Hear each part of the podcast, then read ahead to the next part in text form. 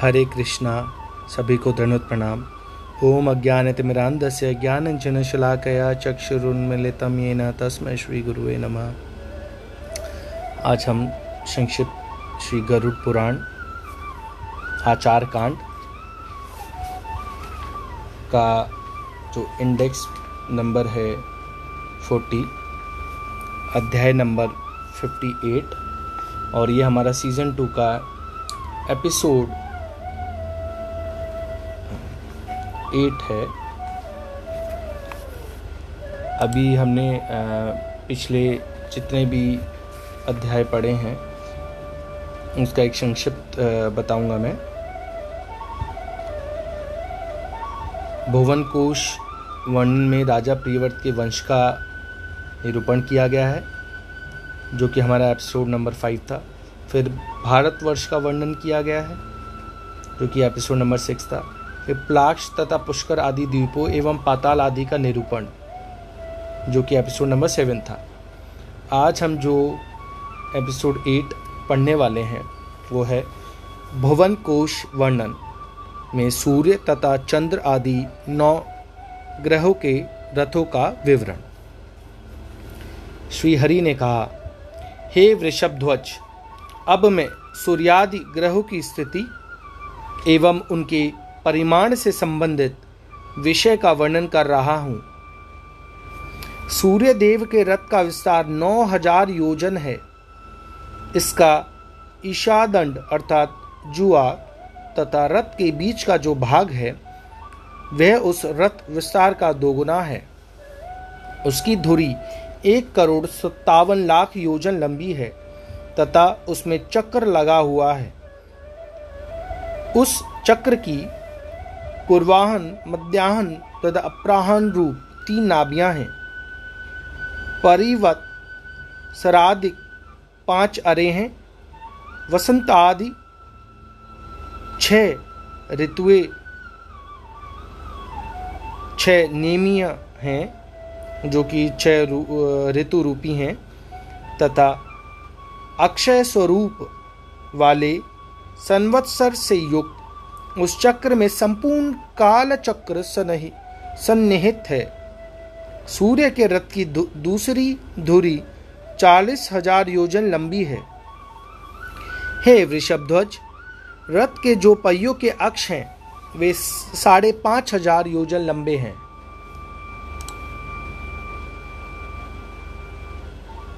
रथ के कहे गए प्रधान दोनों अक्षों के परिमाण के समान जुए के दोनों अर्धों की लंबाई है। सबसे छोटा अक्ष जुए के अर्धभाग परिमाण वाला है, जो रथ के ध्रुवाधार पर अवस्थित है। रथ के दूसरे अक्ष में चक्र लगा हुआ है, जो मानसोत्तर पर्वत पर स्थित है। गायत्री, बृहति, उष्णिक, जगति तृष्टुप अनुष्टप। तथा पंक्ति नामक ये सात छंद ही सूर्य के सात घोड़े कहे गए हैं। चैत्र मास में सूर्य के इस रथ पर धाता नामक आदित्य, क्रतुस्थला नाम की अप्सरा, पुलस्य ऋषि, वासुकी नाग, रथकृत ग्रामीणी, हेतु नाम का राक्षस और तुम्ब्रु गंधर्व स्थित रहते हैं। वैशाख मास में इस रथ पर आर्यमान, नाम वाले आदित्य, पुलह ऋषि, रथोजा, यक्ष, पुंजक स्थला अप्सरा प्रेहती राक्षस, कच्छ नीर सर्प तथा नारद नामक गंधर्व आसीन रहते हैं। ज्येष्ठ मास में सूर्य के इस रथ में मित्र नामक आदित्य, अत्रि ऋषि, तक्षक नाग पौरविश्य राक्षस मेनका अप्सरा हाहा नामक गंधर्व और रथस्वन यक्ष का वास रहता है। अषाढ़ मास में इस रथ के ऊपर वरुण नाम से प्रसिद्ध आदित्य, वशिष्ठ ऋषि, रंभा तथा सहजन्या नामक अप्सरा, हुहु गंधर्व रथचित्र नामक यक्ष एवं राक्षस गुरु शुक्र निवास करते हैं। श्रवण मास में इस रथ पर इंद्र नाम से विख्यात आदित्य, विश्वावसु गंधर्व, श्रोत्र नामक यक्ष, अलापत्र सर्प, अंगिरा ऋषि, प्रमलोचा अप्सरा और सर्प नामक राक्षसों का निवास रहता है।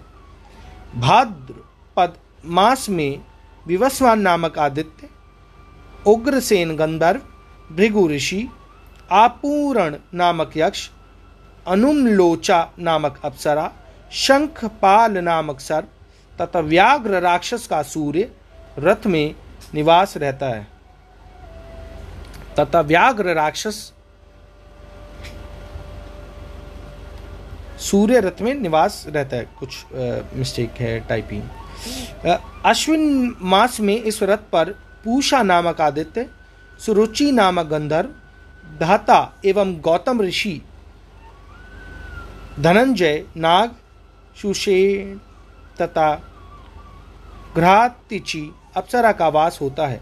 कार्तिक मास में पर्जन्य नाम के आदित्य, विश्वावसु गंधर्व, भारद्वाज ऋषि, ऐरावत सर्प, विश्वाची अप्सरा, सेनजीत यक्ष एवं आप नामक राक्षस का निवास उस रथ पर रहता है।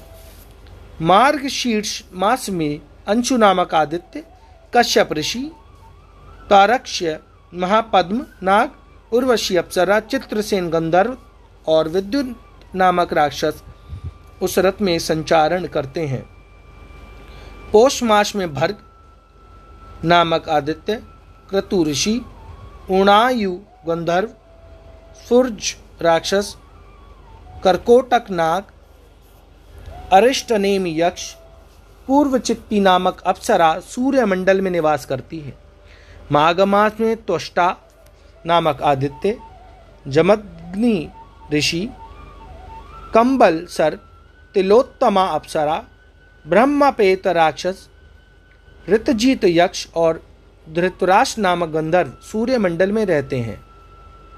फाल्गुन मास में विष्णु नामक आदित्य, अश्वतर सर्प रंभा अप्सरा, सूर्यवर्चा गंधर्व, सत्यजीत यक्ष, विश्वामित्र ऋषि और यज्ञापेत राक्षस का उस रथ में वास रहता है। हे ब्राह्मण, भगवान विष्णु की शक्ति से तेजोमय बने मुनि गण सूर्यमंडल के सामने उपस्थित रहकर उनकी स्तुति करते हैं, गंधर्वजन यशोगान करते हैं, अप्सराएँ नृत्य करती हैं, राक्षस उस रथ के पीछे पीछे चलते हैं, सर्प उस रथ को वहन करते हैं और यक्षगण उसकी बागडोर संभालने का कार्य करते हैं। बाल्यखिल्य नामक ऋषिगण उस रथ को सब ओर से घेर कर स्थित रहते हैं।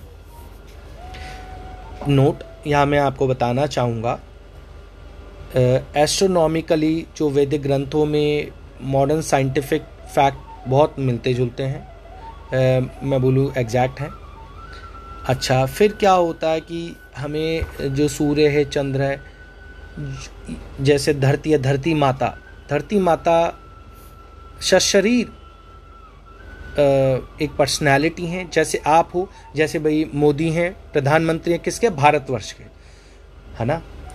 तो ऐसे ही जो शक्तियाँ हैं, जो ग्रह हैं, नक्षत्र हैं, उनमें पर्सनालिटीज़ जो रहती हैं, जैसे सूर्य देव हैं, है ना? तो भाई वहाँ पे कौन है, कैसे है उसको कैसे मैनेजमेंट तो ये मैनेजमेंट दिया गया इस लास्ट पैराग्राफ में मैंने जो बताया है कि गंधर्व जन क्या करते हैं सर्प क्या करते हैं, ये मैनेजमेंट हर एक ऋतु में अलग अलग लोग अलग अलग मैनेजमेंट करते हैं और डिवाइड किया गया है काम। इसी प्रकार आगे चंद्र का बताया गया है। चंद्रमा का रथ तीन पहियों वाला है। उसके घोड़े कुंद, पुष्प के समान श्वेत वर्ण वाले हैं। वे रथ के जुए में बाएँ और दाहिने दोनों ओर जुटकर उसे खींचते हैं। उनकी संख्या दस है। चंद्रमा के पुत्र बुद्ध का रथ जल तथा अग्नि से मिश्रित द्रव्य का बना हुआ है। उसमें वायु के समान वेगशाली पुषंग, भूरे, वर्ण के आठ घोड़े जुते रहते हैं। शुक्र का महान रथ सैन्य बल से युक्त, अनुकर्ष ब्रैकेट में है, रथ को सुदृढ़ बनाने के लिए संपन्न रथ के नीचे लगा काष्ट विशेष। अनुकर्ष को बोलते हैं, ऊँचे शिखर वाला, पृथ्वी पर उत्पन्न होने वाले घोड़े से संयुक्त उपासंग तरकश तथा ऊँची पताका से विभूषित है। भूमि पुत्र मंगल का महारथ तापय गए स्वर्ण के सदृश कांचन वर्ण वाला है। उसमें आठ घोड़े लगे रहते हैं, जो अग्नि से प्रादुर्भूत हैं तथा पद्म रागमणि के समान अरुण वर्ण के हैं। आठ, पांडुर कुछ पीलापन लिए हुए सफ़ेद। आठ पांडुर वर्ण के घोड़े से संयुक्त स्वर्ण के रथ पर विद्यमान बृहस्पति एक एक राशि में एक एक वर्ष स्थित रहते हैं। शनि का रथ आकाश से उत्पन्न हुए चित्त कबरे घोड़े से युक्त है। वे उसमें चढ़कर धीरे धीरे चलते हैं। उनका मंदगामी भी नाम है। स्वरभानु अर्थात राहु के रथ में आठ घोड़े हैं, जो भ्रमर के सदृश काले हैं। उसका रथ घूसर। घूसर का मतलब होता है थोड़े पांडु वर्ण को घूसर और कुछ पीलापन लिए सफ़ेद वर्ण को पांडुर वर्ण कहते हैं। ठीक है। उसका रथ घूसर वर्ण का है। हे भूतेश शिव, उन घोड़ों को एक बार रथ में जोत दिए जाने पर वे निरंतर चलते रहते हैं। इसी प्रकार के, इसी प्रकार केतु के रथ में भी वायु के समान वेग वाले आठ घोड़े हैं। उनके वर्णों की आभा पुवाल से निकलने वाले धुएँ के सदृश तथा लाक्षार, लाक्षारस की भांति अरुण रंग की है। हे शिव, इस प्रकार सूर्य, चंद्र आदि उपयुक्त ग्रहों से युक्त द्वीप, नदी, पर्वत, समुद्र आदि से समन्वित समस्त भुवन मंडल का, भगवान विष्णु का विराट शरीर ही है। यहाँ पे अध्याय अठावन खत्म होता है। धन्यवाद। हरे कृष्ण।